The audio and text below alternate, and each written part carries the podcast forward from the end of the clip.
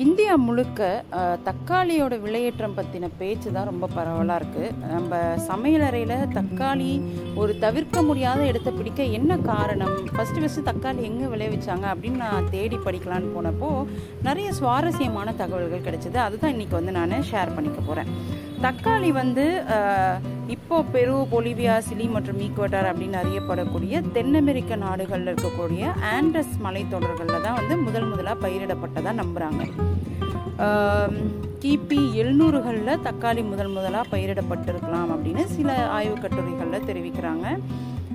அதுக்கப்புறமா அங்கே போன சுற்றுலா பயணிகள் அந்த தக்காளி வந்து அங்கேருந்து தென் அமெரிக்காவிலேருந்து மத்திய அமெரிக்க நாடுகளுக்கு எடுத்துகிட்டு போனதாகவும் அதுக்கப்புறமா மாயன் கால மக்கள் வந்து தக்காளியை பயிரிட தொடங்கினதாகவும் சில வரலாற்று குறிப்புகளில் தெரிவிக்கப்பட்டிருக்கான்.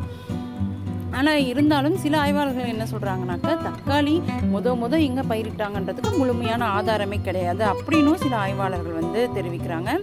கிறிஸ்டோபர் கொலம்பஸ் வந்து தென் அமெரிக்காவை அடைஞ்ச பின்னர் தான் அங்கேருந்து தக்காளியானது ஐரோப்பிய நாடுகளுக்கு சென்றிருக்கும் அப்படின்னு சில ஆய்வாளர்கள் தரப்பில் சொல்லப்படுது. அது உண்மையாக இருக்கக்கூடும் அப்படின்னு சொல்கிறாங்க ஏன்னா கிபி ஐநூற்று நாற்பத்தி நான்குகளில் அங்கே இருக்கக்கூடிய இத்தாலியில் இருக்கக்கூடிய மருத்துவ குறிப்புகளில் வந்து தக்காளி பற்றின குறிப்புகளும் இடம்பெற்றிருக்கான் அதுக்கப்புறமா வந்து தக்காளி வந்து அங்கேருந்து பிரிட்டனுக்கு பரவியிருக்கு. ஒரு ஃபஸ்ட்டு வந்த புதுசில் வந்து பிரிட்டன் நாட்டு மக்கள் வந்து தக்காளி விஷத்தன்மை வாய்ந்த பழம் அப்படின்னு நினச்சிக்கிட்டாங்களாம். அவங்க யாருமே அதை சாப்பிடவே இல்லையா? அது அதாவது இந்த சொலனேசி குடும்பத்தை சேர்ந்த ஒரு விஷத்தன்மை கொண்ட இலைகளும் தக்காளியோட இலையும் ஒரே மாதிரி இருந்ததுனால பிரிட்டன் மக்கள் வந்து இது விஷமான பழம் இதை நம்ம சாப்பிடக்கூடாது அப்படின்னு ஒதுக்கிட்டாங்களாம் ஃபஸ்ட்டு ஸோ என்ன பண்ணாங்கன்னா ஆனால் இது பார்க்க நல்லா சிகப்பா அழகாக இருக்கே அப்படின்னு சொல்லிட்டு அது வந்து டேபிளில் வந்து அலங்கார பொருளாக தான் பயன்படுத்திட்டு பயன்படுத்திட்டு வந்திருந்திருக்காங்க. அதுக்கு பேர் வந்து விஷத்தன்மை வாய்ந்த ஆப்பிள்னும் பேரை வச்சு இருந்திருக்காங்க. அதுக்கப்புறமா வந்து கொஞ்சம் கொஞ்சமாக அவங்க வந்து இல்லை இது விஷத்தன்மை கொண்ட பழம் இல்லைன்னு நம்ப ஆரம்பித்து அதை உண்ண ஆரம்பிச்சிருக்காங்க. அந்த டேஸ்ட் வந்து அவங்களுக்கு ரொம்பவே பிடிச்சி போயிருக்கு. ஸோ அவங்க வந்து தக்காளி வந்து இப்போ தங்களுடைய உணவில் வந்து சேர்க்க ஆரம்பிச்சிட்டாங்களாம். சரி இப்போ இந்தியாவுக்கு எப்படி தக்காளி வந்துச்சு? நம்ம உணவில் அது எப்படி ரொம்ப முக்கியமான ஒரு பொருளாக மாறுச்சு அப்படின்னு பார்த்தாக்க போர்ச்சுகீசியர்கள் தான் இந்தியாவுக்கு வந்து தக்காளி அறிமுகப்படுத்தினதா சில வரலாற்று ஆசிரியர்கள் வந்து சொல்கிறாங்க இந்தியன் ஃபுட் ஹிஸ்டோரிக்கல் கம்பேனியன் அப்படின்ற புக்கில் வந்து தக்காளி வந்து போர்ச்சுகீசியர்கள் மூலமாக தான் இந்தியாவுக்குள்ளே வந்துச்சு அப்படின்னு சொல்லப்பட்டிருக்கான். ஸோ இந்தியாவில் இருக்கக்கூடிய இந்த மண் வளம் இந்தியாவில் இருக்கக்கூடிய தட்பவெப்பநிலை காரணமாக இங்கே தக்காளி வந்து ரொம்ப எளிதாக பயிரிடப்பட்டதான் இந்தியாவில் ஃபஸ்ட்டு ஃபஸ்ட்டு தக்காளி எங்கே பயிரிட்டாங்க அப்படின்றதுக்கான ஆதாரங்கள் பெருசாக கிடைக்கல.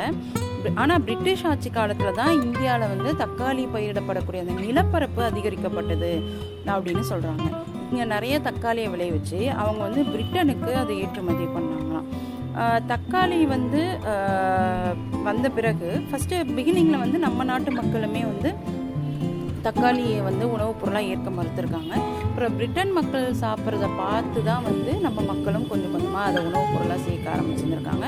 தக்காளியோட சுவை வந்து நம்ம மக்களுக்கு ரொம்ப பிடிச்சி போனதுனால அதை வந்து தன் தங்களுடைய எல்லா உணவுலையும் வந்து கலந்து சாப்பிட ஆரம்பிச்சிருக்காங்க. இதை விட இன்னொரு முக்கியமான காரணம் புளியை விட தக்காளியோட விலை வந்து குறைவாக இருந்ததாம். ஸோ அதனால் சுவைக்காக அதிக காசு கொடுத்து ஏன் புளி வாங்கி பயன்படுத்தணும்? நம்ம தக்காளி யூஸ் பண்ணிக்கலாம். நம்மளே விளைவிச்சு எளிதாக எல்லாமே அவங்க வீட்டு பக்கத்திலே விளைவிச்சுக்கலாம் அப்படின்றதுனால மக்கள் வந்து புளிக்கு மாற்றாக தக்காளியை பயன்படுத்த ஆரம்பிச்சிருக்காங்க. இப்படி தான் தக்காளி வந்து நம்ம வீட்டு சமையல் அறைகளில் வந்து ஒரு தவிர்க்க முடியாத இடத்த பிடிச்சிருக்கு. இப்போ வந்து தக்காளி இல்லாத உணவுப் பொருளே இல்லைன்னு சொல்லலாம். நம்ம வெளிநாட்டு உணவுன்னு சொல்லக்கூடிய இந்த பர்கர் இதெல்லாம் கூட நம்ம வந்து காய்கறிகளோட ஒன்றா தக்காளியும் வச்சு சாப்பிட்றோம். அப்புறம் வந்து தக்காளி சாஸாக சாப்பிட்றோம். சாப்பிட்றோம். ஸோ அதை மதிப்பு கூட்டியும் நம்ம தொடர்ந்து பயன்படுத்தி தான் இருக்கோம் உலக அளவில் தக்காளி உற்பத்தியில் இந்தியா ரெண்டாவதுல இருக்கு இடத்துல இருக்குது அப்படிங்கிறது இன்னொரு முக்கியமான ஒரு தகவல். ஸோ இப்படி தக்காளிக்கான இடம் வந்து இன்றைக்கும் வந்து நம்ம வீட்டு சமையல் அறையில் ஒரு முக்கிய இடம் இருக்குது அது விலை ஏறினாலும் இல்லை அதில் பாதாளத்துக்கு போனாலும் அதுக்கான முக்கியத்துவம் வந்து இந்தியாவில் குறையாது அப்படின்னு தான் சொல்லணும்.